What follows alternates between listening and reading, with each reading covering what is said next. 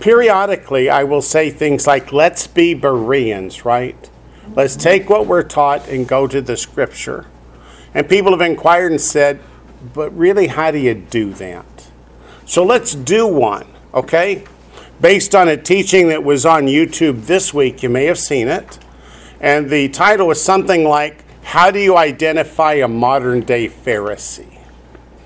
And, and the teaching was to identify a modern day Pharisee, you must remember what Messiah said about beware the leaven of the Pharisees. And he said, and the leaven of the Pharisees is teaching that you should stop sinning. Therefore, anyone who teaches that you should stop sinning is a Pharisee and is to be avoided according to Messiah. So let's go to the Bible and see if we can see whether that's a true teaching or a false teaching. Go first to the book of John, chapter 5. Book of John, chapter 5. And many of you may already be well aware how to do this, but there's people out there that are curious. John chapter 5, verse 14. Messiah has healed the man at the pool of Bethesda that didn't have anybody to put him in the water. And he's healed him. And verse 14 says, Afterward, Yeshua found him in the temple and said to him, See, you have been made well. Sin no more, lest a worse thing come upon you. What did Messiah say? Sin no more the point of this guy's teaching is that we all sin 100% of the time, all day, every day. And to say stop sinning is just stupid because we can't. And therefore, if you tell people we should stop sinning, you are a Pharisee. But what did Messiah say? Sin no more. Go to John chapter 8, verse 11. It's not an isolated incident. Aha. Can you hear me in the back now? All right, thank you. In John chapter 8, verse 11, it says, She said, No one, Lord. And Yeshua said to her, Neither do I condemn you. Go and what? Sin no more. So, is it a proper thing to say Yeshua told us that anyone who says, Go and sin no more, is a false teacher and a Pharisee? No, because he said, Go and sin no more. So we can tell from the scripture itself that that teaching that's out there on the internet is not accurate. We have been Bereans. We have taken what we were taught, gone to the scripture. Yes, ma'am. What verse was that? That was John chapter 8, verse 11. And John chapter 5, verse 14 was the first one. Yep. All right. Yeah. Okay. Now today we will be in the book of Jeremiah. What does Jeremiah mean? The Lord exalts. We are in chapter 6, in verse 1. So let me give everybody a chance to find Jeremiah chapter 6, verse 1.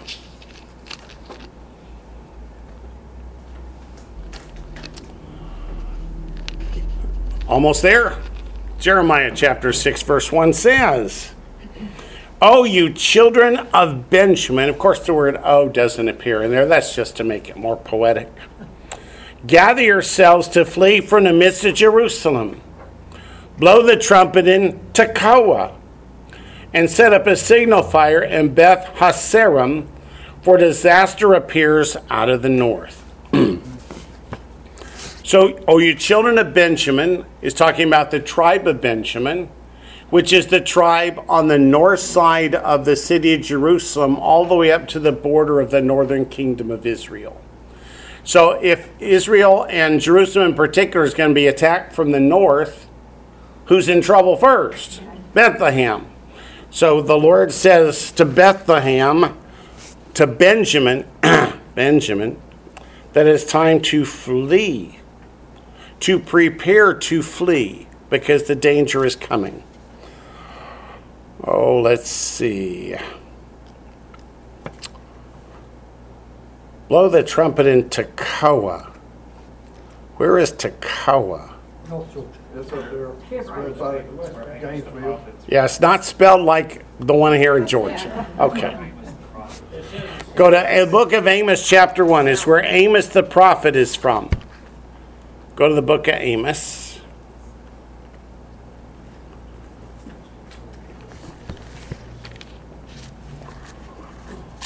We shouldn't expect the Tekoa, Georgia to be spelled the same way. I won't make any southern jokes because I'm from here. Amos, chapter 1, verse 1. The words of Amos, who was among the sheep breeders of Tekoa, which he saw concerning Israel in the days of Uzziah, king of Judah, and the days of Jeroboam, the son of Joash, king of Israel, two years before the earthquake. So Tekoa is in the land of Benjamin. It is north of the city of Jerusalem. If they're being attacked from the north, these people are in grave danger. So they must be prepared to run. And isn't Tekoa like a high point so they can see the enemy coming? Yeah, Tekoa is like a high point so you can see the enemy coming. What they supposed to do when they see the enemy coming? Blow the trumpet and then run. Yep. Beth Haccerem. Let's go to Second Chronicles. Second Chronicles. The only way to attack Jerusalem is from the north. If you're attacking from the south, that means you're going up great big long hills where you're exposed and can't move very quickly. So you don't want to come that way. Second Chronicles chapter 20, verse 20.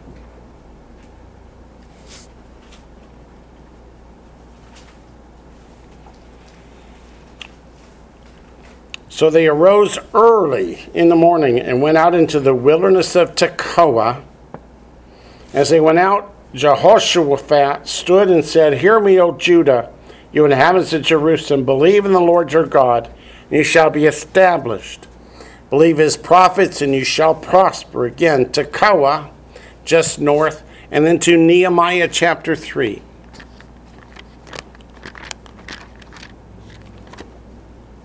Verse 14.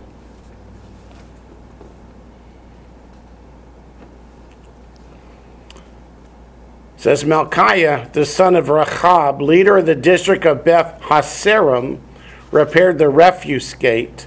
He built it and hung its doors with its bolts and bars. So Beth Haccerem was part of the district near the Temple Mount that had a responsibility when it came to restoring the gates of the temple. So that's where you've seen Benjamin, Tekoa, and Beth Haccerem before.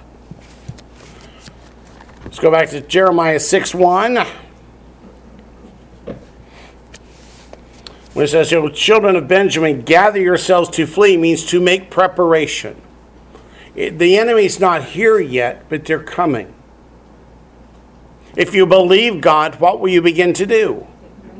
You begin to prepare. If you don't believe God, you go, there ain't no need to do that. Nothing's going to happen. So here's Jeremiah saying, Get ready to flee. And what are the false prophets saying? God ain't going to do that. Come on, people.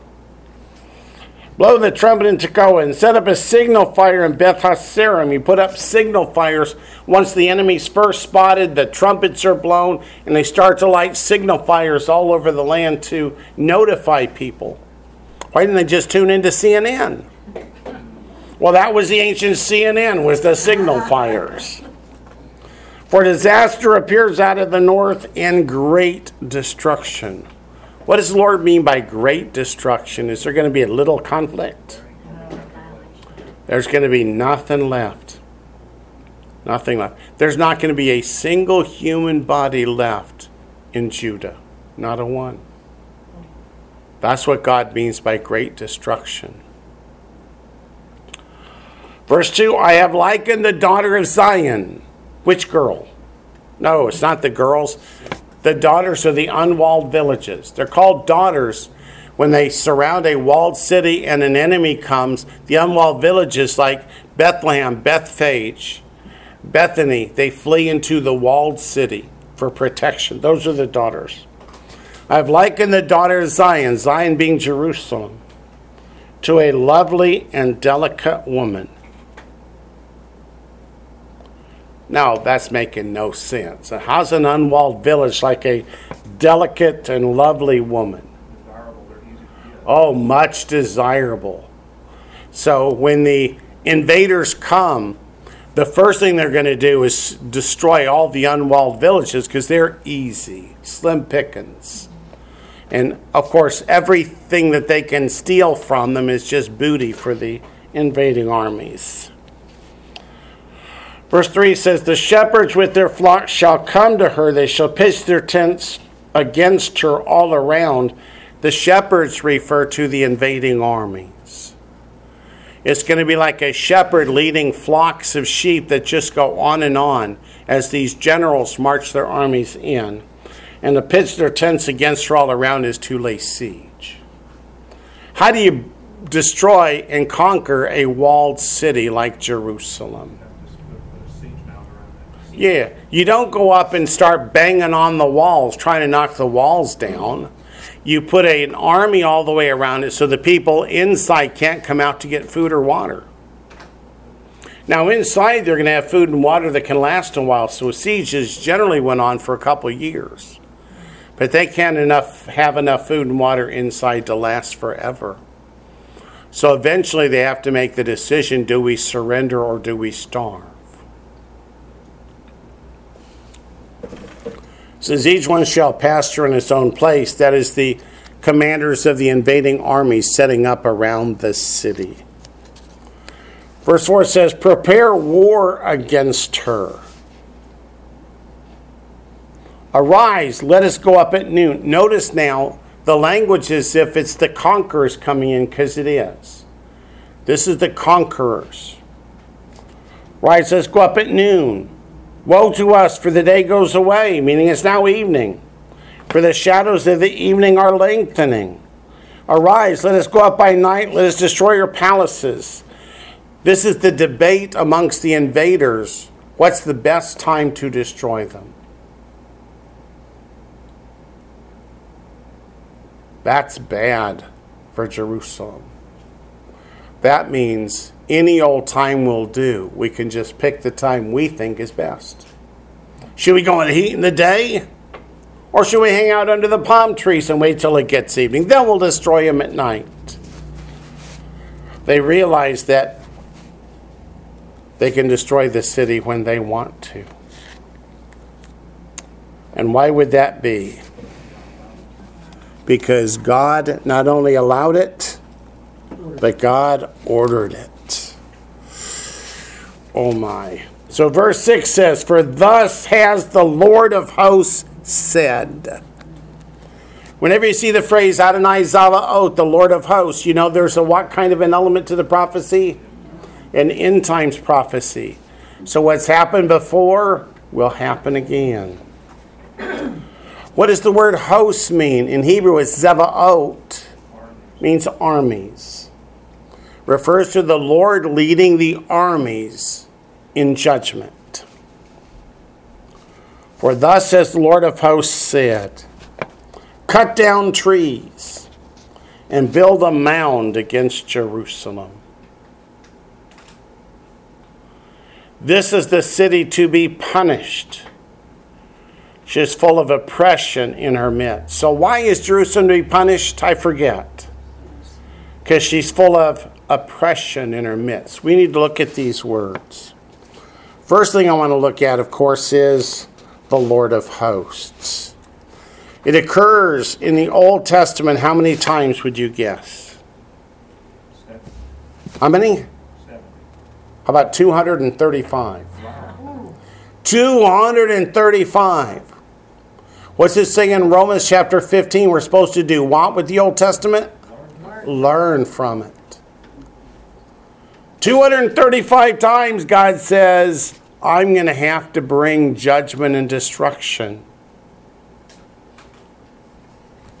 Should we learn when that happens and why? Yes, let's go to 1 Samuel chapter 4. Wayne, Yes, ma'am. is that happening now to us? It is happening right now in this nation, and the nation is saying clearly it's cows passing gas out there in Nebraska. yeah, it is. Unfortunately, the Lord our God trying to call us to repentance, and we're doing like the ancient Israelites did and said, we'll blame it on anything but God. Because if we recognize it's God, then we'd have to repent. There you go. 1 Samuel chapter 4, verse 4. So the people went to Shiloh. What was it, Shiloh? The tabernacle was with the Ark of the Covenant, yeah? That they might bring from there the Ark of the Covenant of the Lord of hosts. The Ark of the Covenant of the Lord of hosts. So the Lord of hosts is the same Lord who's been sitting between the cherubim on the Ark of the Covenant from the time of Mount Sinai forward. That is the same Lord of hosts that in Revelation 19:11 leads the heavenly armies to the battle of Armageddon. 1 Samuel chapter 15. 1 Samuel chapter 15, verse 2. And I didn't read that whole verse in 1 Samuel 4 4. Did it say who sits between the cherubim? Yes, it said who sits between the cherubim. 1 Samuel chapter 15, verse 2. Thus says the Lord of hosts I will punish Amalek for what he did to Israel how he ambushed him on the way when he came up from Egypt. When does Amalek finally get destroyed? In the day of the Lord. It is the very same Lord of hosts who has said, Amalek is going to get it from the time Israel came out of Egypt until we get to the time of the Battle of Armageddon. It is the same Lord of hosts. Amalek?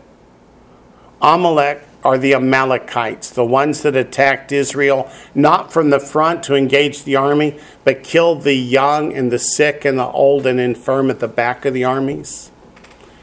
The Amalekites are the ones from which Haman descends. The one that Saul was told to destroy every man, woman, and child and did not do it. And what are they today?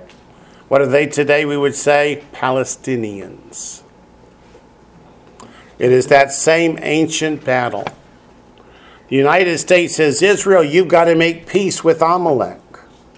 What did God say? He's going to have war with Amalek. Until the time of the end. 2 Samuel chapter 7. You know, when Samuel was given that prophecy, When Samuel was given that prophecy, he said, Thus says the Lord of hosts. he said, Thus says the Lord of hosts. So he would have known Saul's not going to follow through with this because this is an end time prophecy. He would have known Saul's not going to do what he's told because this is going to be completely fulfilled in the end of days, in the day of the Lord. You're absolutely right. So I bet that was kind of hard for him to give that prophecy. It probably was. But was it the first time Samuel had to speak badly to Saul? No, It's real funny if you read it. When Saul has the witch at Endor conjure up the soul of Samuel, Samuel comes up and says, I taught you better than this, son. You knew not to do that. 2 Samuel chapter 7. 2 Samuel chapter 7. It's important to understand the phrase Adonai Zavaoth, the Lord of hosts. In the scripture, sometimes you see the Lord God of hosts, but if you look behind it, it's the Lord, the Lord of hosts.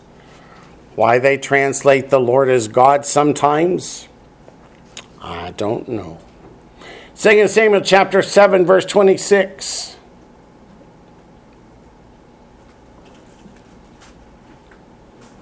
Hmm. Says now, verse 26. So, I want to start in 25 because it says now. Now, O Lord God. Do you see the word Lord? That's the tetragrammaton. And the word God there is going to be Elohim. It's letting us know that the Lord, who is the Lord of hosts, is the God of Israel. They are one and the same. So, verse 26 So let your name be magnified forever, saying, The Lord of hosts is the God over Israel. So the Lord of hosts, who leads the armies of heaven for the battle of Armageddon in Revelation 19:11, is the God over Israel. And let the house of your servant David be established before you. Go to Psalm chapter 24. Psalm 24.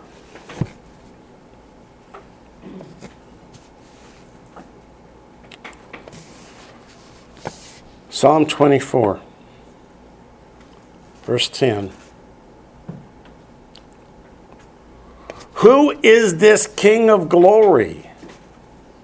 What King of glory?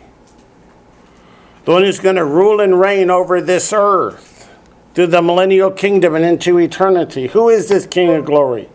The Lord of hosts. He is the King of glory. So the Lord who is going to reign through the millennial kingdom here on earth, after he defeats the enemies of the world at the Battle of Armageddon, is the Lord of hosts. He is the King of glory. And then that word Selah means what? Stop and think about it. Stop and think about it.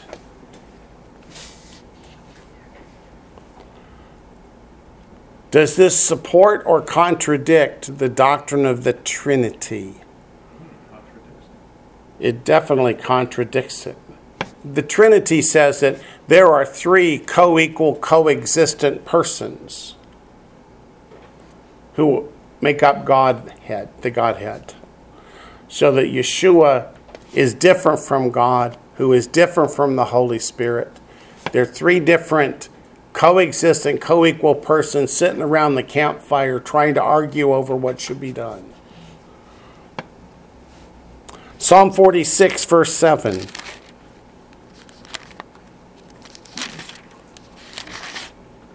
Psalm 46, verse 7.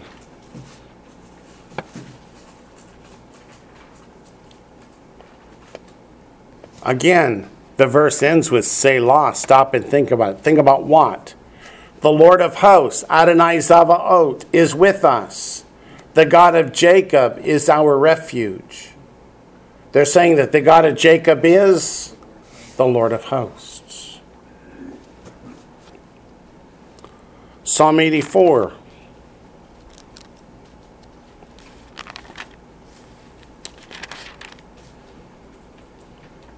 Psalm 84, verse 3.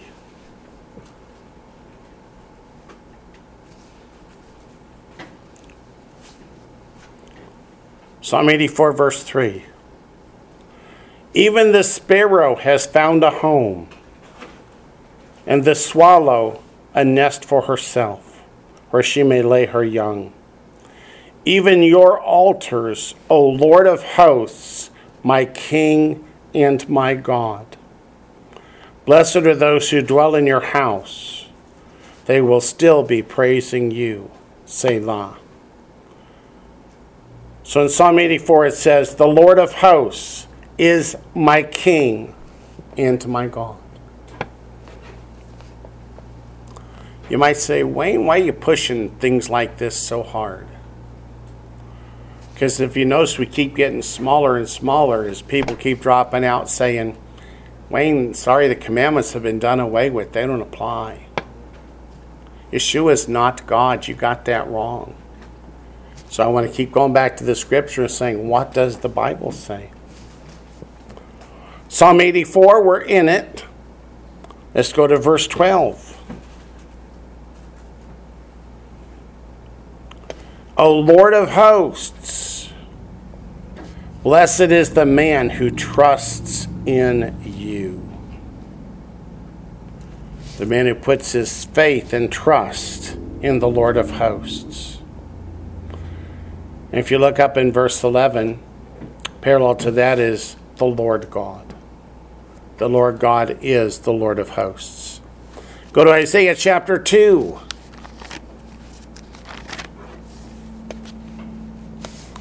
Isaiah chapter 2, verse 12.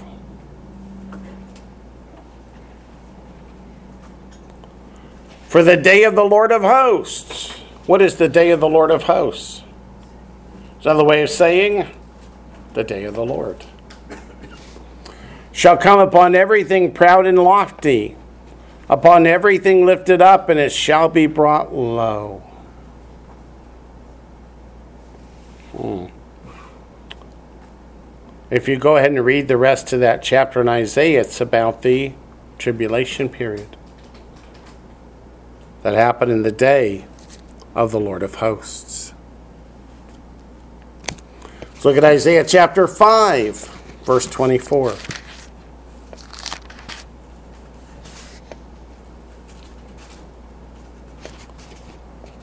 Isaiah chapter 5, verse 24.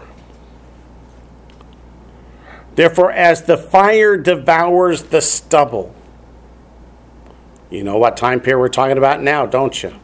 This is the tribulation period. And the flame consumes the chaff, so their root will be as rottenness, and their blossom will ascend like dust, because here's why judgment's being poured out on the world. Because they have rejected the law, the Torah of the Lord of hosts, and despised the word of the Holy One of Israel. The Torah came from whom, according to this verse? From the Lord of hosts. Remember when Daniel taught about that little word, eight? There's one of those in Exodus chapter 20, verse 1, isn't it? Which is where the Ten Commandments are spoken on Mount Sinai. It says that God, Aleph Tav, God spoke through Messiah. There's two of them in this verse. What's that? And there's two of them in this verse. And there's two of them in this verse. It's right between rejected and the law. They've rejected on top the law. Yep. And isn't there one after despised? Uh huh. The word of the Holy One. Yep. That's the same word and law are the same, right? Yes, the word is the law. So, what this is trying to tell us is that Messiah gave us the commandments at Mount Sinai, which shouldn't surprise us any. Isaiah chapter 6, verse 3. Isaiah 6, if you remember, is Isaiah's vision of Revelation chapter 4, the time of the rapture and the resurrection. It says in verse 3 And one cried to another and said, Holy, holy, holy is the Lord of hosts. The whole earth is full of his glory. The glory of whom? The Lord of hosts. The Lord of hosts. His glory will fill the earth. Does that make you think of Ezekiel chapter 43? And of Matthew chapter 17, the Mount of Transfiguration? Yeah. Same chapter, Isaiah 6, but verse 5. So I said, Woe is me, for I am undone, because I'm a man of unclean lips, and I dwell in the midst of a people of unclean lips, for my eyes have seen the King, the Lord of hosts. So it says in chapter 6, verse 1 The year the King Uzziah died, I saw the Lord sitting on a throne, high and lifted up. The train of his robe filled the temple. Who is that Lord sitting on that throne? That's Yeshua, it's the Lord of hosts. Isaiah chapter 13, verse 13.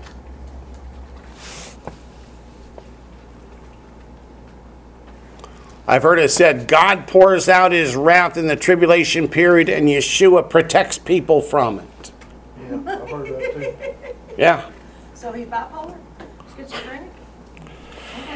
That's kind of what they're saying without meaning it. Multiple, multiple personalities. But look what it says in Isaiah 13 13. Therefore, I will shake the heavens, and the earth will move out of her place in the wrath of the Lord of hosts, and the day of his fierce anger. Who's pouring out the wrath? The Lord of hosts. Isaiah 24, called the little apocalypse. Verse 23.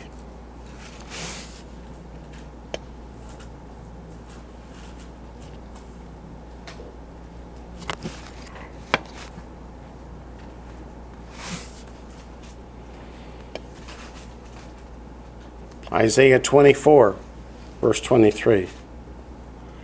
Then the moon will be disgraced and the sun ashamed, which is like saying the sun won't give its light, etc. The sun will be turned to blood.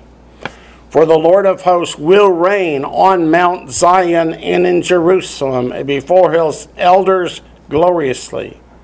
That's talking about Yeshua sitting on the throne in the temple from Ezekiel 43 into eternity future. Yes, ma'am. are you gonna give us the list of all these? No. Posts, or are you gonna say them all over? I will say them all over again. Okay. Okay. So we're not done yet, but let's go back to the beginning and just make sure you've got them in your notes. I first said that the phrase the Lord of hosts appears just in the Old Testament alone 235 times. We looked at 1 Samuel chapter 4, verse 4. We looked at 1 Samuel chapter 15, verse 2. We looked at 2 Samuel chapter 7, verse 26. We looked at Psalm chapter 24, verse 10. Psalm 46, verse 7.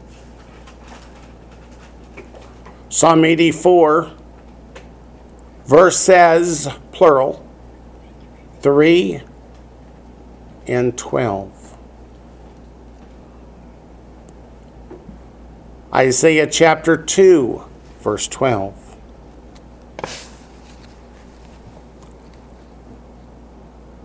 Isaiah chapter 5, verse 24. Isaiah chapter 6, verses 3 and 5. Isaiah chapter 13, verse 13. In Isaiah chapter 24, verse 23. We're not quite done yet, but almost. But I've got to warn you. They say one of the tenets that you must believe to call yourself a Christian is the Trinity. That there are three co equal, coexistent persons up there around the fire. Isaiah chapter 28, verse 5.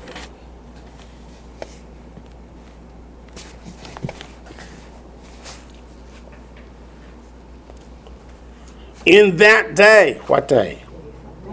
Day of the Lord. So we know what time period we're talking about. The Lord of hosts will be a crown of glory and a diadem of beauty to the remnant of his people. So those that came through the tribulation period alive into the messianic kingdom, is the kingdom is going to be full of the glory of the Lord, of the glory and of the beauty of our Messiah. Isaiah chapter 29, verse 6.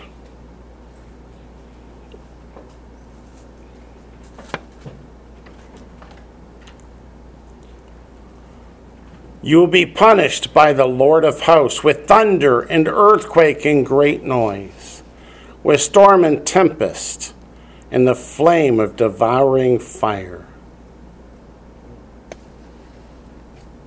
When the Lord of hosts is pouring out his wrath, we don't want to be in the way. What chapter was that? That was chapter 29, verse 6. Yes, ma'am. I just got a question from other people that I've got watching, Okay. and uh, they wanted to know, would you consider us a Jewish church? No. No. But, I mean, I mean, it's a good question. If you could have gone to church in the first century with Peter, Paul, John, any of them, what would it have been like? And the answer is this is what it would have been like teaching the commandments of God and the faith of Yeshua, as in Revelation 14 12 and Revelation 12 17. And the word church actually came into being around three or four hundred AD. Yeah, let's not worry about ecclesia versus kahal versus all those words. Wayne, It was just a different concept. could, do you remember, um? Can't where the- hear you. Do you remember where the verse is, Do I remember where the verse is? where it says who the overcomers are? It's in Revelation. No, it's not Revelations. It's in 1 John chapter 5. Revelation chapters 2 and 3 mention the overcomer seven times. So let's go look at Revelation 2 and 3 first because there are a bunch of promises made to the overcomers. And then we'll look at who they are. So I think the essence of the question is is this teaching just for Jewish people who've come to faith in Messiah? And the answer is no. It's for all people. What did Messiah tell the disciples in Matthew 28 18? To go into all the world and teach them what? All things whatsoever I have commanded you. So, Revelation 2, the first time you see the overcomers is in verse 7. It says, He who has an ear, let him hear what the Spirit says to the churches. To him who overcomes, I will give to eat from the tree of life, which is in the midst of the paradise of God. Which of course means that you're you have eternal life, you're in the new heavens, the new earth, because that's where the tree of life is on either side of the river in Revelation 22. Then the next time is in verse 11. It says, He who overcomes shall not be hurt by the second death. The second death is the lake of fire. So again, it's the promise of eternal life and spending eternity with Messiah in the new heavens and the new earth. The third one is in verse 17 of Revelation 2. To him who overcomes, I will give some of the hidden manna to eat. That, according to the book of Hebrews, is in the Ark of the Covenant. Now give him a white stone. The way they did judgments in the Sanhedrin is you displayed a black stone for guilty or a white stone for not guilty. So the white stone means God finds you not guilty. And on the stone, a new name written, which no one knows except him who receives it. So please don't ask me what it says, because I do not know. The next time is in verse 26. It says, And he who overcomes and keeps my works until the end. What's it mean to keep my works until the end? To keep the commandments, right. Tim, I will give power over the nations. That's Revelation 1 6. I'll make you kings and priests. The next time is in Revelation chapter 3, verse 5. He who overcomes shall be clothed in white garments, and I will not blot out his name from the book of life. The white garments, the righteous deeds of the saints. Name from the book of life. No one whose name is in the book of life is going to the lake of fire. But I'll confess his name before my Father and before his angels. In verse 12, he who overcomes, I'll make him a pillar in the temple of my God, and he shall go out no more. That's eternally present with God in the new heavens and the new earth. The last one in chapter 3 is verse 21. To him who overcomes, I will grant to sit with me on my throne. So again, to rule and reign. So what is an overcomer? That's 1 John chapter 5, verses 1 through 5.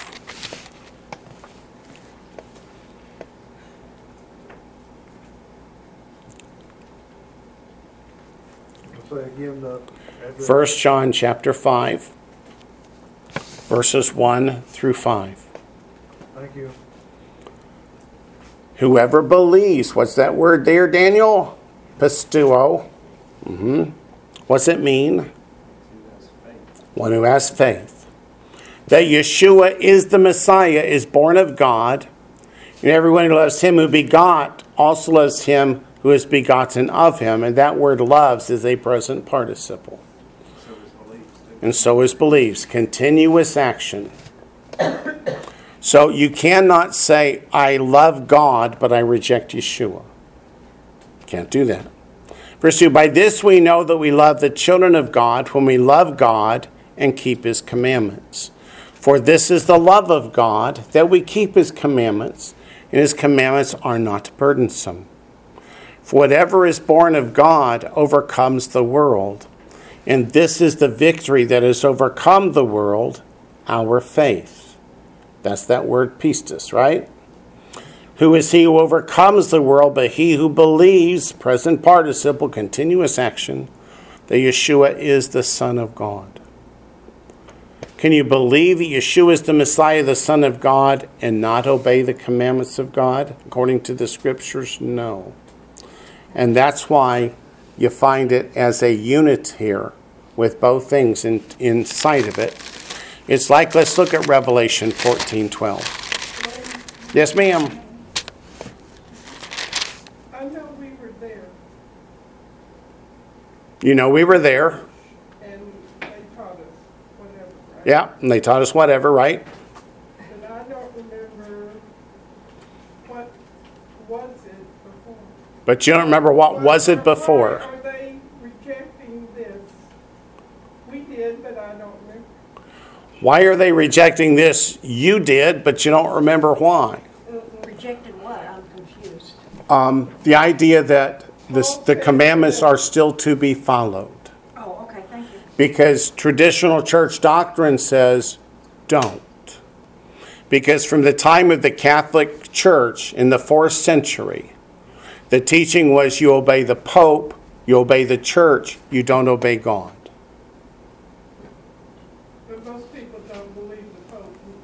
Most people don't believe that the Pope is the Pope, and yet they, they're obedient to him whether they mean to be or not. Yeah, I understand. So, where were we going? Revelation 14 12. Here's the patience of the saints. The word saints is the Greek word hagios, and it means the holy ones, the holy ones of God. Here are those who keep the commandments of God and the faith of Yeshua. Scripture says if you do not keep God's commandments, it's because you do not love Him. You can't get any clearer. You just can't get any clearer. And yet, I hear preacher after preacher. Go, go to 1 John chapter 2. I've heard preacher after preacher do the following. Go to 1 John chapter 2, verses 3 and 4. Now, by this we know that we know him if we keep his commandments. He who says, I know him and does not keep his commandments is a liar, and the truth is not in him. And they shut the Bible and say, That's wrong. Don't follow that. That's contrary from church doctrine. So don't listen to that. And I go, doctrine over Bible? Turn to Revelation chapter 22, and then I'm going to get off this soapbox. Well, I'm glad I started. Yeah, I'm glad you started it too. Revelation 22, verse 14. And I'm going to read to you from the Liberty Bible Commentary because it answers the question of why. Revelation 22, verse 14, which says, Blessed are those who do his commandments, that they may have the right to the tree of life. Remember that overcomer statement in Revelation 2? Those who overcome have the right to the tree of life. It says, Blessed are those who do his commandments, that they may have the right to the tree of life. And here's what my Liberty Bible commentary says. Says the authorized version, meaning the King James Version, has unhappily used a Greek text here that is faulty and teaches what the rest of the Bible denies that is salvation by keeping the commandments. Rather, salvation comes by symbolically washing their robes in the blood of the Lamb, meaning we should be following the NIV from the Westcott Hort. Yes, ma'am. I got a question in the same category, and I had this question coming, was hoping I'd find a way to get it in. Go ahead, get it in. What are the, the Revelation says the leaves of the tree of life are for the healing of the nations. Yes.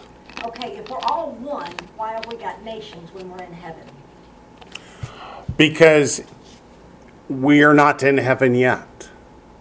There are many nations around the world. But the tree of life is in heaven. The tree of life will be in the new Jerusalem on earth. Okay. And it, it takes bringing the nations to the new heavens and the new earth to finally unite them as one people without sin anymore.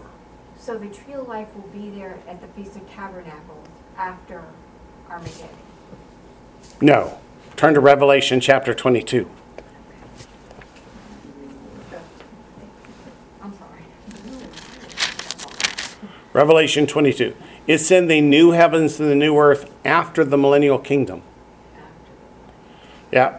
There's the day of the Lord that begins with the rapture, resurrection, the seven years of the tribulation period, the 993 years of the millennial kingdom. Then comes the new heavens and the new earth. Revelation 22 1. And showed me a pure river of water of life, clear as crystal, proceeding from the throne of God and of the Lamb. That's here on earth, out of the New Jerusalem. In the middle of its street, and on either side of the street, was the tree of life, which bore twelve fruits, each tree yielding its fruit every month. The leaves of the tree were for the healing of the nations, and there shall be no more curse. So we are all now either in the lake of fire burning or in the new heavens and new earth, eating from the tree of life, and there will be no more curse. The curse has been healed. So these are all the. Yes, these are all the saints. That word saints throughout the scripture comes from the English, we would say, the holy ones, the ones who have been set apart to God. And they're defined in the scriptures those who keep the commandments of God and the faith of Yeshua. It's not an either or.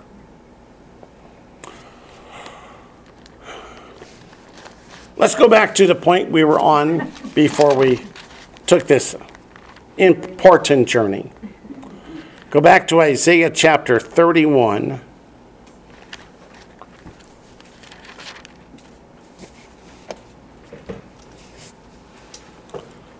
Isaiah chapter 31. Still looking at the Lord of hosts.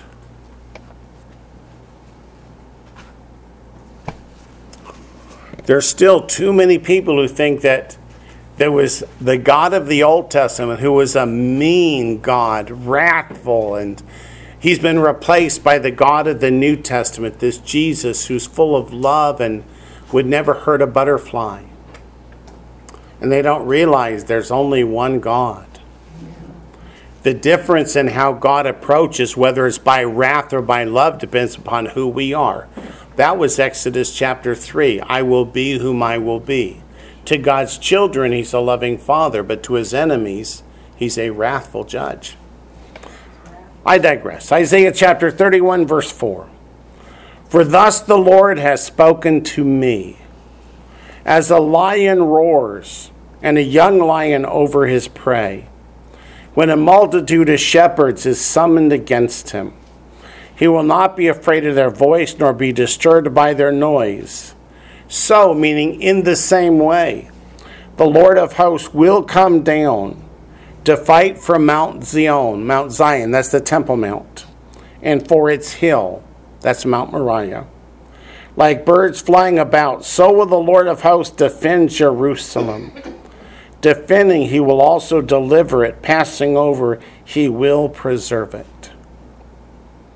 So, again, who comes to defeat the armies of the world and to deliver the Temple Mount and the land of Israel? That's his land. That- The Lord of hosts, it's his land. It's our Messiah Yeshua. That's the only land that he says, that's mine. It's the only piece of land that God says is his. The apple of his eye. Isaiah chapter 37, verse 16.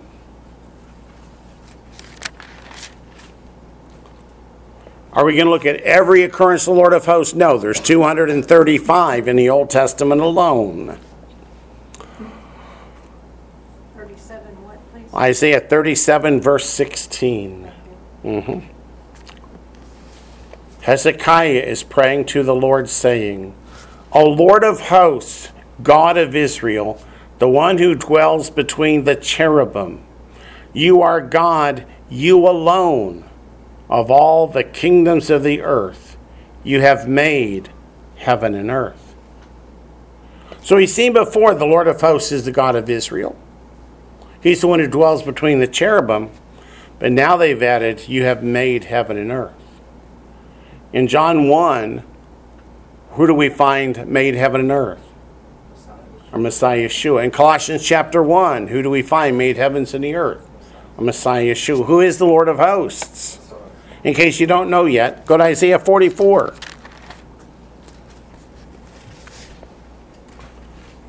Verse 6.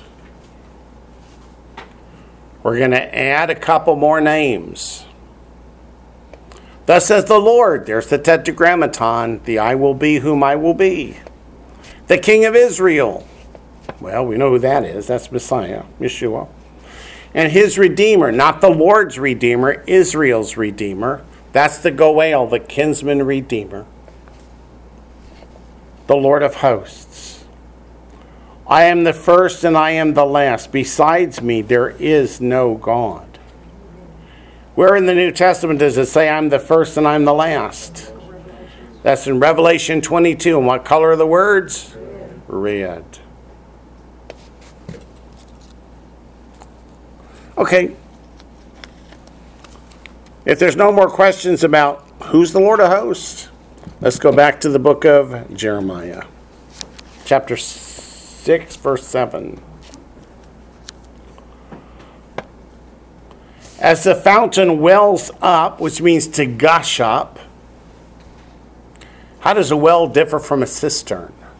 System's just a big, unnatural thing that holds water. Yeah, cistern's just a big unnatural thing made to hold water. You put water in and then dip it out over time. It's the water gets stale, etc., but the water is running underneath and is welling up, rushing up. So it's living water. As a fountain wells up or gushes up with water, so she wells up with her wickedness. Oh my goodness. That means that there's not just a little wickedness going on, but the wickedness is overflowing. Violence and plundering are heard in her. Before me continually are grief, that's sickness and wounds. So it's talking about a constant stream of wickedness. So she and her are, is Israel? It refers back to Jerusalem, yeah, and Judah here. Which Jerusalem is supposed to be what? A place where they worship the true and living God, and instead he calls it a constant stream of wickedness. And that word wickedness is simply the opposite of good. Let's go back to Genesis chapter 2. I'm reminded of what a missionary once said. A missionary once said what? He said, I would be a good missionary if it weren't for these people. He said, I would be a good missionary if it weren't for these people. That don't make no As long as there were no people in Jerusalem, there was no wickedness in Jerusalem. Okay. There would be no sense for a missionary. So Genesis chapter 2, verse 9. And out of the ground the Lord God made every tree grow that is pleasant to the sight and good for food. Notice how the word Lord is spelled? So the Lord didn't start being the Lord in Exodus chapter 3. The tree of life was also in the midst of the garden, and the tree of the knowledge of good and evil. Do you see that? Good and evil? The Hebrew just says good and bad. The word evil and the word bad is the same word. If it's not good, it's bad or evil. So when it says back in Jeremiah chapter 6, verse 7, she wells up with her wickedness, it really just means that which is bad. That which is bad is the opposite of that which is good, meaning it's the opposite of that which God commanded us to do. God's commandments are good. Which chapter of the Bible, not book, but which chapter, is all about how good the Word of God is, how good the Torah is, how useful, how blessed? Psalm 119. Let's go to Psalm 119 for just a moment because, well, it's the longest book of the Bible.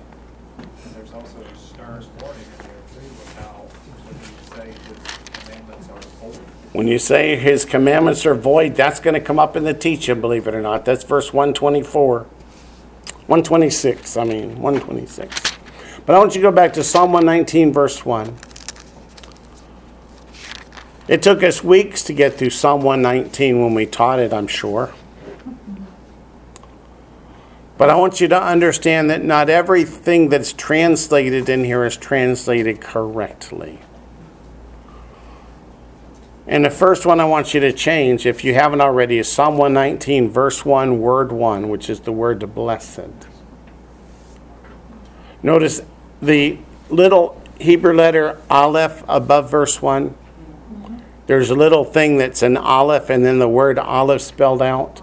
Every verse in verses 1 through 8 begin with the letter aleph. Blessed begins with a bait, not an aleph. The word in Hebrew is ashrei. It's happy. Happy. Happy is the undefiled in the way who walk in the law of the Lord, the Torah. And it's talking about come judgment day, when you're standing before the Lord our God in judgment. If you have been walking the commandments of God faithfully, you are going to be happy. It's going to be a good day. If you've been walking saying God's commandments don't apply anymore, I can do whatever the world I want, not going to be such a happy judgment day. Verse 2 Blessed are those who keep his testimonies. The testimonies are the commandments that people heard with their own ears. It's another way to describe the law or the Torah.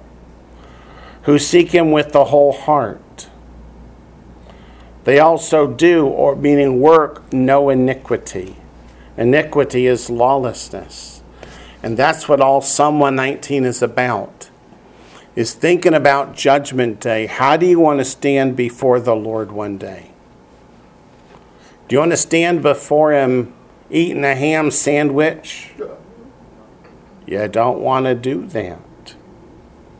Which chapter of the Bible says that in no uncertain words? 65 and 66 of Isaiah, Isaiah 65 and 66. back to back. In case somebody's never seen it, let's just look at Isaiah 66. It doesn't take much to, to get us a study. It does not take much for me to go there. It does not.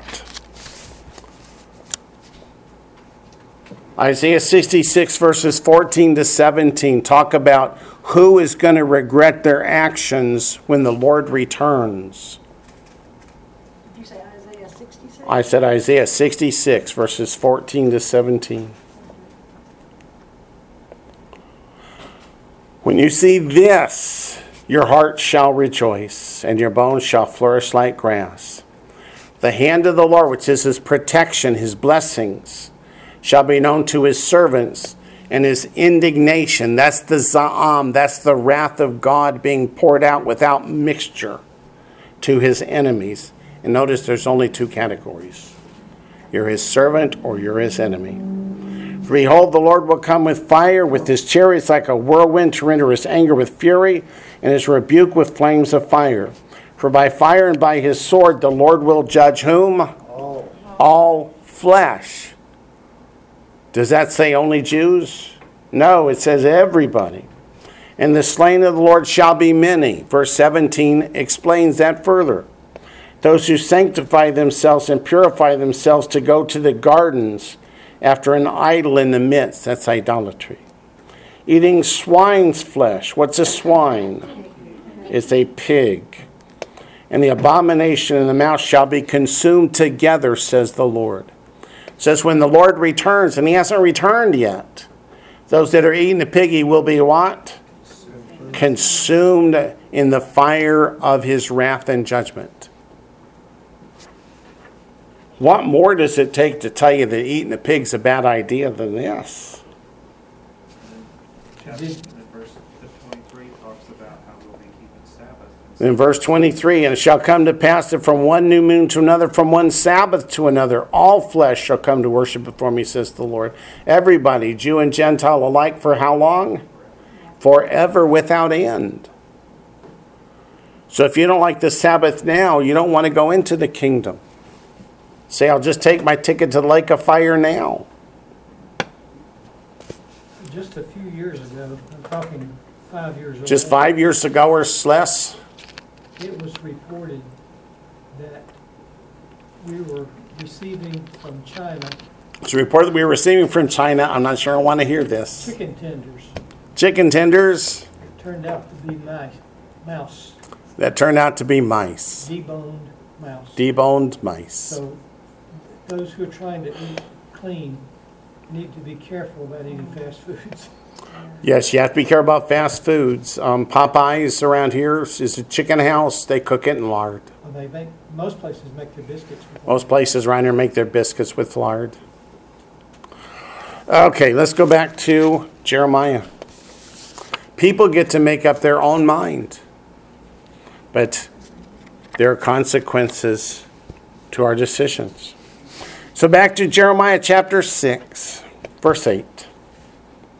Be instructed, O Jerusalem, lest my soul depart from you lest I make you desolate, a land not inhabited. So, what does he mean? He says, Learn from the chastisements that I've been giving you. Learn from the prophets that I've sent preaching repentance and repent. Learn from the northern kingdom that's not here anymore.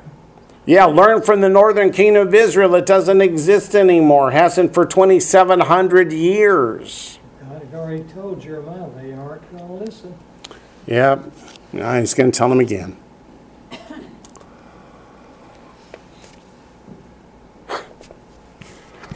Turn to Romans chapter 15. God kept saying, Why won't you learn from the lessons I give you? Look at Romans 15, verse 4. For whatever things were written before, that is, that which is written in what you and I might call the Old Testament, were written for our learning, that we through the patience and comfort of the Scriptures might have hope. So in the Old Testament, we learn that when Israel was obedient to God, they were blessed. And when they broke God's commandments, they got cursed. It happens over and over and over and over again. Then we get to the New Testament. The New Testament preachers say, oh, but God doesn't want us keeping his commandments anymore. He wants to bless us by breaking his commandments. Actually, that, Is that the lesson we're supposed to learn? that didn't become popular. I, I've heard different people saying when they've heard that. But most of my life, Most of your life, what I have heard. what you've heard, Would be called milk. Would be called milk, not the meat of the word, yeah? Every sermon, every Sunday, every Sunday night, every Wednesday night, every sermon started over. They never, they didn't worry about keeping the commandments or, they never got beyond, you need to say the sinner's prayer. You need to quit drinking, you need to do that. They never got anywhere, never. So they never got to anything about, oh, how do we please God? That, that was, nobody ever thought of that because we were supposed to repent, repent. and re- I mean, every, every, every service. But repent from what? It was hellfire. Yeah. Oh, That was the only thing they preached in these little country Baptist churches. Oh, yeah. That's all you hear. You do not hear anything from the Word of God. Oh, yeah. I understand. So, Anyhow, that's And why, that's why we never heard, uh, well, how should we live? How Right. should we please God? We never heard that. Yep, so let's hear it now. And that's what we're hearing now is these preachers are saying, you don't need to please God. He loves you. He likes you just like you are. Yeah. It's on the baseball games. Yeah, they, they almost can make a song like that, just as I am. Okay. Without one plea. Jeremiah chapter 6, verse 9. It's a serious, serious matter. It really is. I listen to preacher after preacher who says, You don't need to repent. God loves you just as you are. Just keep sinning, and God will bless you because that demonstrates your faith. That you have faith enough to go on sinning, believing He'll save you anyway. Show me that in the Bible. You can't. You know what they say when you say that to the preacher? Show me that in the Bible? They say, go. They say, well, that's our church's doctrine. Okay, and Kool Aid is, well, let's go back to verse 9. Thus says the Lord of hosts, Oh, do I get to start that over again? No. But we know who the Lord of hosts is. Amen. They shall thoroughly glean as a vine the remnant of Israel. As a great gatherer, put your hand back into the branches. Oh my goodness. This is heartbreaking. That means not a person. The gleanings take absolutely everything. And that's why gleaning is prohibited in the harvests. Let's go to Leviticus 19. When you reap the harvest, you're not permitted to glean. Leviticus chapter 19, verses 9 to 10.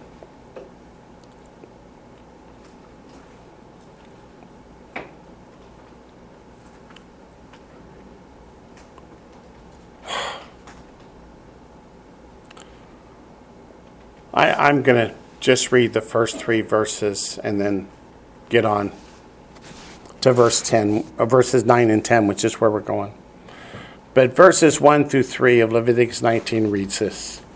And the Lord, there's the tetragrammaton, spoke to Moses, saying, the word saying means what follows is a quote. These words came out of the lips of God. Matthew 4 4, Messiah said, Man does not live by bread alone, but by every word that proceeds from the mouth of God. Says, Speak to all the congregation of the children of Israel. Everyone who's saved is part of the congregation of the children of Israel. Just read Ephesians 2. And say to them, You shall be holy, for I, the Lord your God, am holy. That word holy is where the word saints comes from as in Revelation 14 12, who keep the commandments of God and the faith of Yeshua. It says, Every one of you shall revere his mother and his father and keep my Sabbaths. I am the Lord your God. His first point in holiness is what? Honor your father and your mother and keep my Sabbaths. Down to verse 9, because this is about gleaning. When you reap the harvest of your land, you shall not wholly reap the corners of your field, nor shall you gather the gleanings of your harvest. You shall not glean your vineyard, nor shall you gather every grape of your vineyard. You shall leave them for the poor and the stranger. I am the Lord your God. Which means God prohibits you from going through the fields and gathering up a 100%. The gleanings, that which is left behind, are for the poor and for the stranger. And when he says, I'm the Lord your God, y'all know what that means. Yeah. When the kids say, Why? The answer is, Because I told you so. That's what this is. Because I said so. And in the same book, Leviticus chapter 23, Leviticus 23, which are about the appointed times of the Lord that teach the first and second comings of Messiah. In verse 22, it says, When you reap the harvest of your land, you shall not wholly reap the corners of your field when you reap, nor shall you gather any gleaning from your harvest. You shall leave them for the poor and for the stranger. I am the Lord your God. But back in Jeremiah, God is telling the remnants that are left in Jerusalem and Judah that they shall be thoroughly gleaned, which means not a person will be left behind. Go to Deuteronomy 24. Deuteronomy 24, verse 21.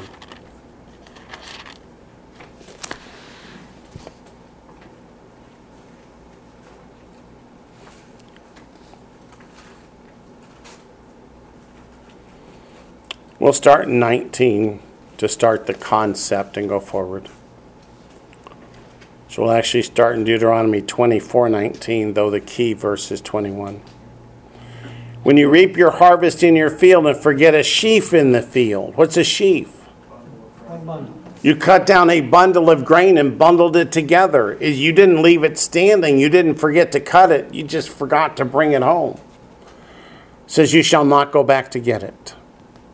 It shall be for the stranger, the fatherless, and the widow, that the Lord your God may bless you in all the work of your hands. When you beat your olive trees, you shall not go over the boughs again. It shall be for the stranger, the fatherless, and the widow. When you gather the grapes of your vineyard, you shall not glean it afterward. It shall be for the stranger, the fatherless, and the widow. You shall remember that you were a slave in the land of Egypt. Therefore, I command you to do this thing.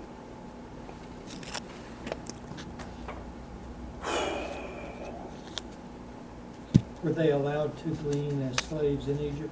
Was that kind of the only food they got or something? No, they didn't get to glean in Egypt.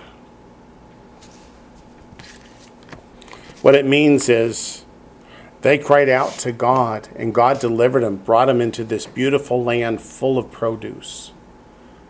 And now they're saying, It's mine, mine, mine. And God says, No, Be generous. be generous. Well, they knew what it was like to be in need and, They did. They knew what it was like to be hungry. Have you, any of you out there ever been really hungry? Yeah. Yom Kippur, end of the day. Okay. You know, I had, as a child, I lived off the streets of Detroit. Understood. I would It was go hard. weeks Without eating. Yeah. I might get something to drink from somebody, a glass of water or something, but yeah. Yep. So God says, You remember days like that, and you be kind to the poor. Amen. Back to Jeremiah chapter 6, verse 10. To whom shall I speak and give warning that they may hear?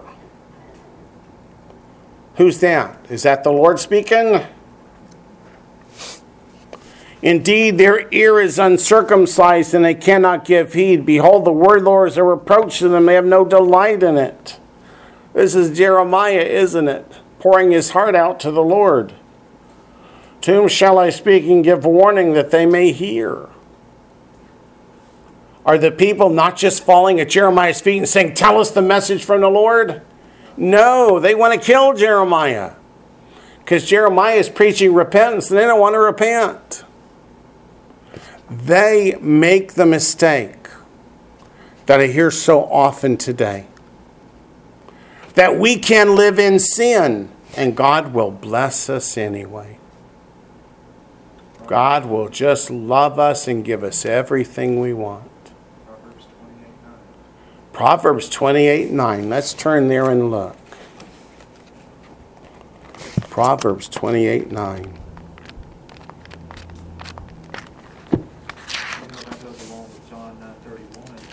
Goes along with John 9 31 which, going which back- says, We know that God does not hear And sinners. that goes back to the beginning where you were talking about the, what the definition of a Pharisee is. Right. You know, if we're supposed to live in sin, then that means God can't hear us, because God doesn't hear sinners. That's exactly right. For those of you who didn't hear what he said, if you go all the way back to the beginning of tonight when I mentioned the teaching that I heard, what is a Pharisee, and that a Pharisee is one who says we should stop sinning. Proverbs 28 9 says, One who turns away his ear from hearing the law, even his prayer is an abomination. God will not hear you if you're living in sin, walking in lawlessness. So, if what we're supposed to teach is to live in lawlessness, then you're teaching people to pray in a way that God will not hear. And he added to that John 9:31 which says we know that God does not hear sinners. Sinner 1 John 3 4 sin is the lawlessness, sin is the breaking of the law. Uh, Even the man who was born blind, he, he told him, he said, a sinner, God doesn't hear a sinner. Yeah, that's John 9:31. So how did he, you know, heal me then, if he's Yeah. a sinner? That was exactly the man's argument. They didn't know what to say, did they? No, they did not. They did not. Because they know the scripture says that. And if it's from God, can it ever change? No. Answer is no. So let's go back to Jeremiah 6, verse 10. Indeed, their ear is uncircumcised, which means they do not want to hear the word of the Lord. A circumcised heart is one who wants to be obedient to God. An uncircumcised heart is one who doesn't want to hear it. So the same thing is true of the uncircumcised ear. They don't want to hear it. And they cannot give heed. They cannot give heed if they won't even hear the admonition. And why? It says, Behold, the word of the Lord is a reproach to them. They have no delight in it, which means they refuse to hear. That's the same as a reprobate, reprobated mind? Not exactly, No. but it's close. It means they refuse to hear the word of God because they think it's a horrible thing, something to be avoided, to be something to run from.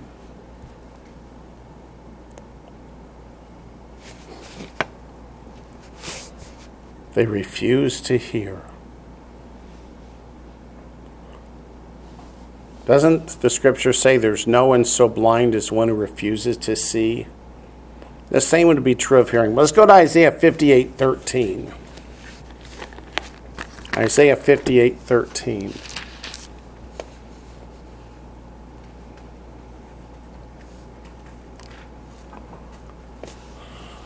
Isaiah 58 13. I should have started in Isaiah 56, shouldn't I? But I didn't. I- want us to go? Isaiah 58 13. Is this where the word oneg is? This is where the word oneg is that you translate for me quite often. I appreciate that. If you turn away your foot from the Sabbath, from doing your pleasure on my holy day, oh my, who does God, what does God call my holy day? The Sabbath. The Sabbath. Not your Sabbath, his Sabbath. That's right, my holy day. He emphasizes mine. And call the Sabbath a delight. There's the oneg. The holy day of the Lord. What does holy mean? Set apart unto God. The holy day of the Lord honorable. And shall not on and shall honor him, not doing your own ways. If you're not doing your own ways, whose ways are you doing? The Lord's nor finding your own pleasure, then whose pleasure are you pursuing? The Lord's. Nor speaking your own words, whose words are you speaking? His.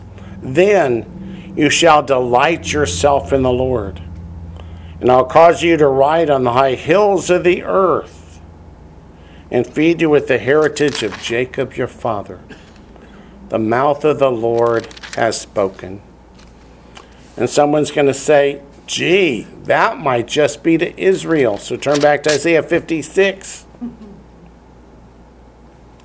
verse 6. These words honestly cause me to lose sleep at night. Also, the sons of the foreigner. The foreigners, they're not from the nation of Israel who join themselves to the Lord to serve Him. They decide they're going to turn away from pagan idolatry, from sexual immorality, and the sins of the world, and serve, which means to obey the Lord our God. To love the name of the Lord, to be His servants. Everyone who keeps from defiling the Sabbath and holds fast my covenant. Even them I will bring to my holy mountain. What's a mountain in prophecy? kingdom, so this is to the messianic kingdom, and make them joyful in my house of prayer. What about the billions of people who call themselves Christians who say, you can't keep the Sabbath, you've got to do Sunday instead? The Pope said so. They just got Most off the narrow road. they do it on Sunday. You say most people don't even know why? Yeah, but that's why. And what does Romans 6:16 say? The one you obey, that's the one whom you serve. The word there, first, second. In which chapter? Defile, What we're just at right now, in Isaiah 56. Isaiah 56. The word defile, can you elaborate on that one just a little bit? Keep from defiling the Sabbath. Defiling the Sabbath there? I'm turning to see since you want to know the word, let's see what it is. I'm trying to beat Daniel. He's quick because he's doing electronically. I think to defile is to spoil something. Isaiah 56. It means not to keep it. But Isaiah 56. The word in verse 6 is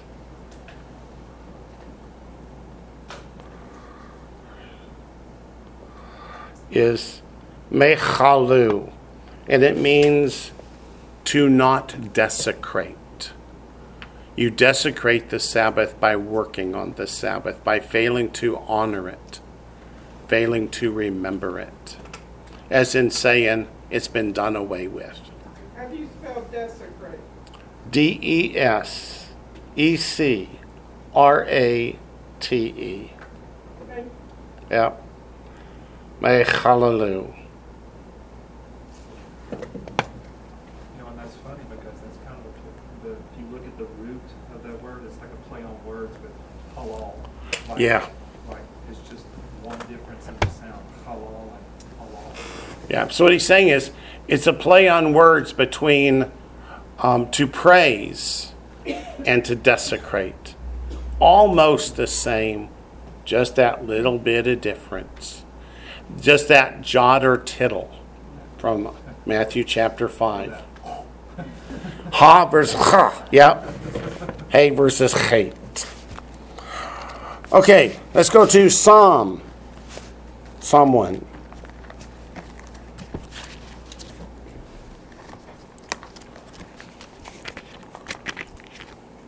Psalm 1. I mean, seriously, God tells us in Exodus chapter 32 that the Sabbath is the sign that we worship the true and living God. And Isaiah 56 lets us know that it's not just for Jewish people, it's for all people. And what was one of the first things the Catholic Church wanted to get rid of was the Sabbath. The second was the feasts and festivals, and the third was not eating piggies because those are the three things that in the Old Testament God said, These are most important to me. And if you read the Catholic literature, it will say, Why did the Pope want to do these things? Is to show that you follow the Pope and not God. Psalm 1, verses 1 through 6, which is all of it.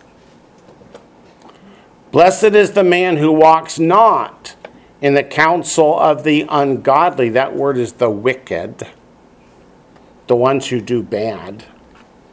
Nor stands in the path of sinners, nor sits in the seat of the scornful. But the blessed man is his the one his delight is in the law of the Lord. And in his law he meditates day and night. He shall be like a tree planted by the rivers of water, talking about Revelation 22. Those that are in the new heavens and the new earth, where the tree of life is, that brings forth its fruit in its season. Again, that's what Revelation chapter 22 said. Whose leaf also shall not wither, and whatever he does shall prosper. The ungodly are not so. So, the ungodly are those who do not delight in the law of the Lord, do not meditate on it, but are like the chaff which the wind drives away. Therefore, the ungodly shall not stand in the judgment. Doesn't mean they won't be judged, it means they won't survive it. Nor sinners in the congregation of the righteous. For the Lord knows the way of the righteous, but the way of the ungodly shall perish. Is that not what Matthew chapter 7, verse 23 says? Depart from me, you workers of lawlessness, I never knew you. It's the same in the Old Testament as it is in the New Testament. It be a good example of how that is back in the Kings when David was running from Saul and he came upon the farm of Nabal and he asked him for something to eat and he cursed him and, you know, or he sent his servants to ask for something, you know, and he'd been protecting their flocks and stuff all Uh-huh. this time. And Nabal cursed them and, and sent them away, and David said, I'm gonna go end this guy. And his wife heard about it and fixed up a whole bunch of stuff and took to it, you know, and then, but Nabal died later, Yep, wages of sin is death. yeah. Yep, you're right. Psalm 40. Psalm 40.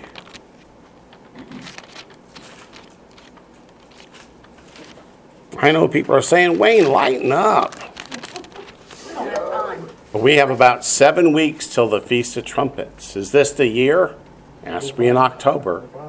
Find out. But if it is the year, when do we want to be ready? Now, Now, not in October. So we have forty days to get ready. Well, we're not to that point yet, but we're getting close. Getting close. Yeah, I s- I looked at the moon last night. We're about seven weeks till the Feast of Trumpets. Psalm 40, verse 8. It sure was. I delight to do your will, O my God. Who is this speaking? David. And your law is within my heart.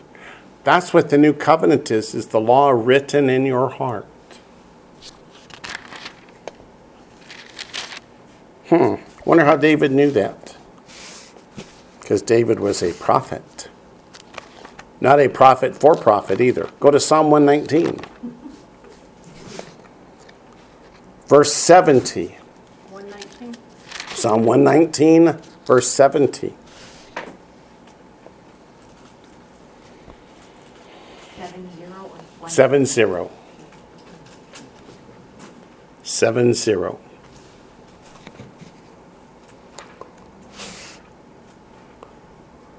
Their heart, their heart, they're referring to the ungodly. Their heart is as fat as grease, but I delight in your law, your Torah. I delight in what? Your Torah. Same chapter, verse 77. Let your tender mercies come to me that I may live for, because your law is my delight. David's not suggesting we're saved by works, but that if you are saved, then you will keep the commandments of God. Where does it say, if you love me, come and keep my commandments? John 14, 15. There's a banner back there. There's a plaque up here. i got to find a place to mount. What's it mean, though? What does it mean?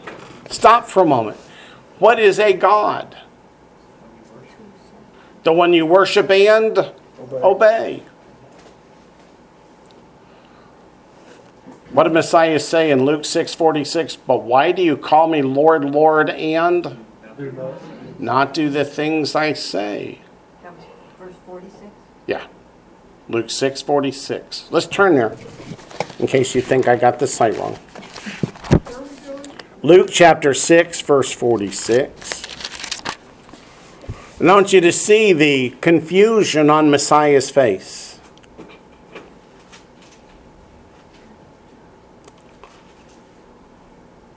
But why do you call me Lord, Lord, and not do the things which I say?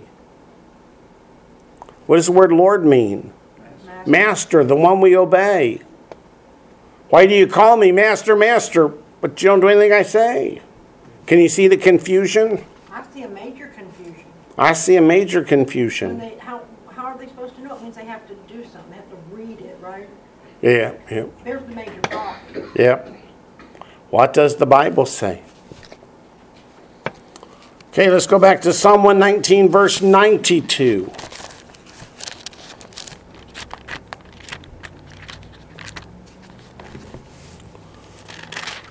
Psalm 119, verse 92.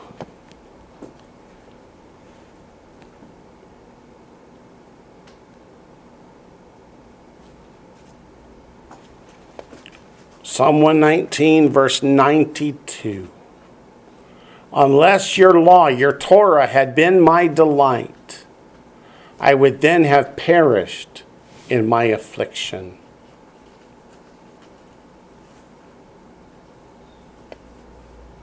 That's kind of the opposite of Isaiah 58, isn't it?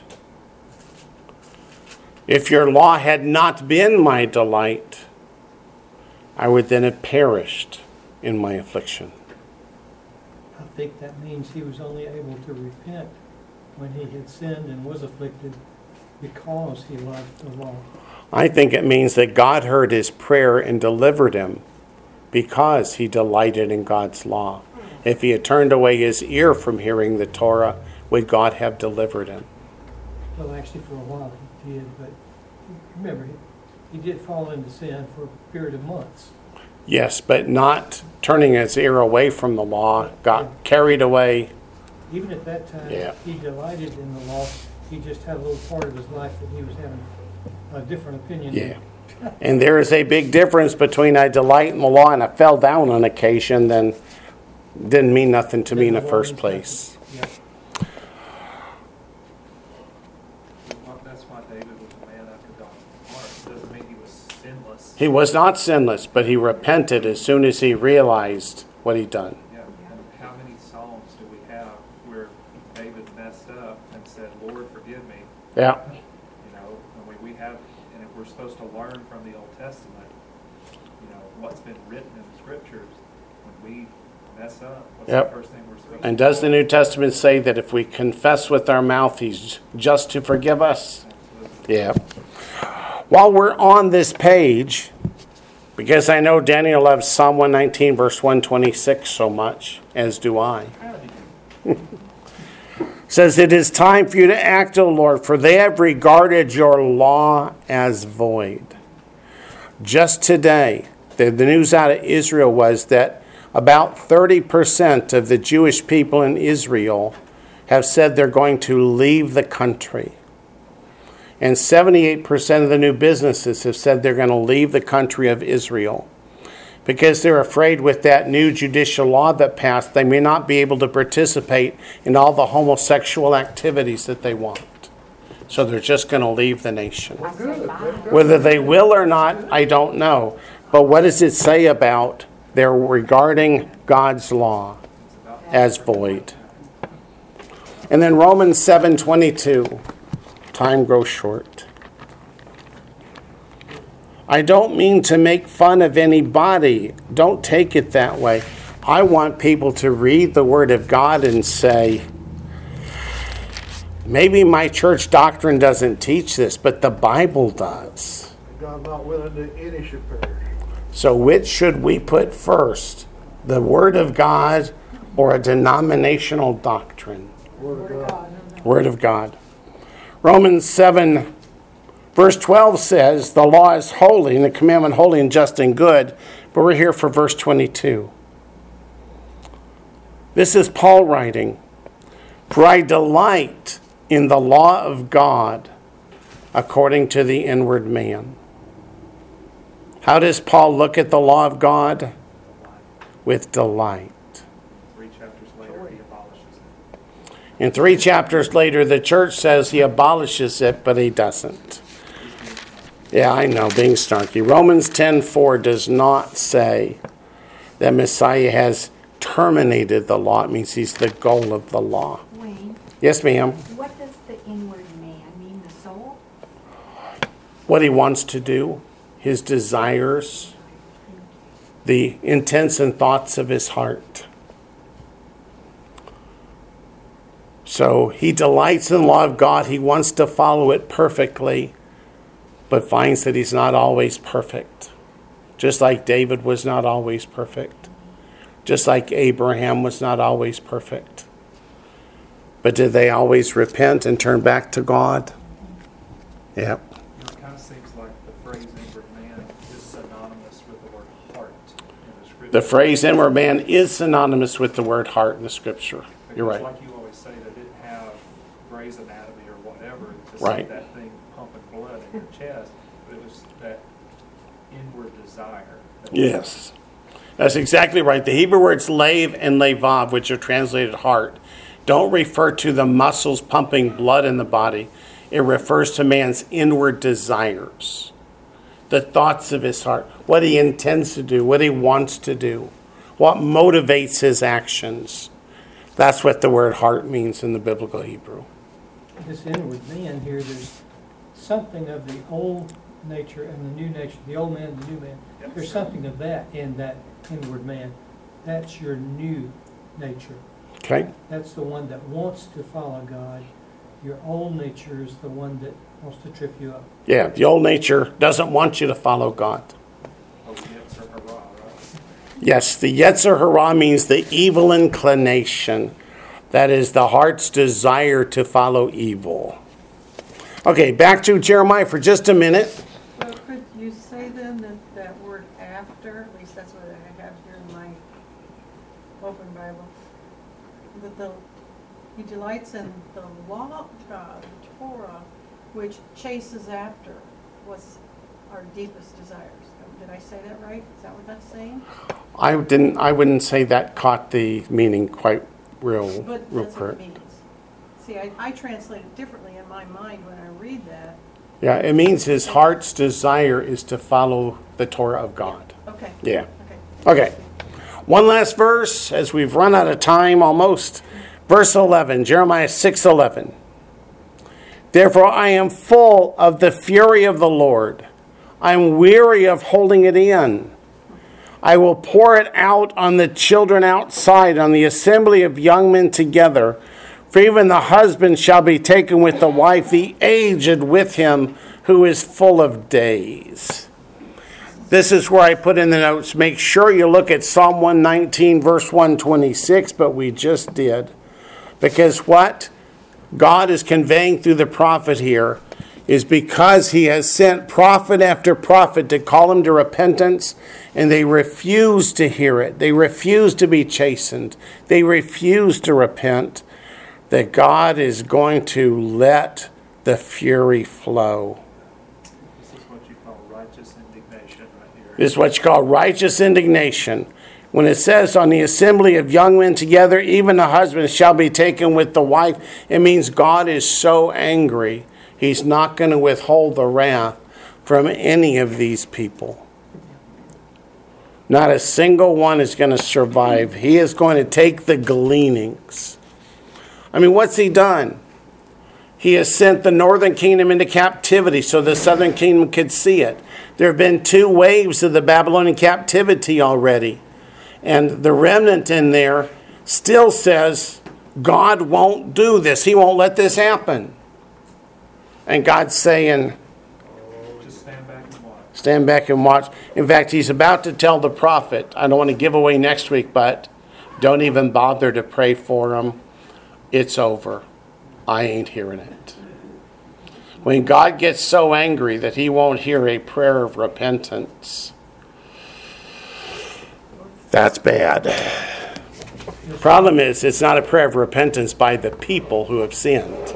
It's somebody else praying on their behalf. As bad as, that's bad because even Moses, even God didn't tell Moses, as bad as the people were in the wilderness. As bad as the children of Israel were in the wilderness, God didn't tell Moses not to pray for them. That shows how bad it was. Yeah, he let Moses intercede for the people, but he is so fed up with the people in Jeremiah's day. He said, It's, it's over. Don't even try and change my mind. They're toast.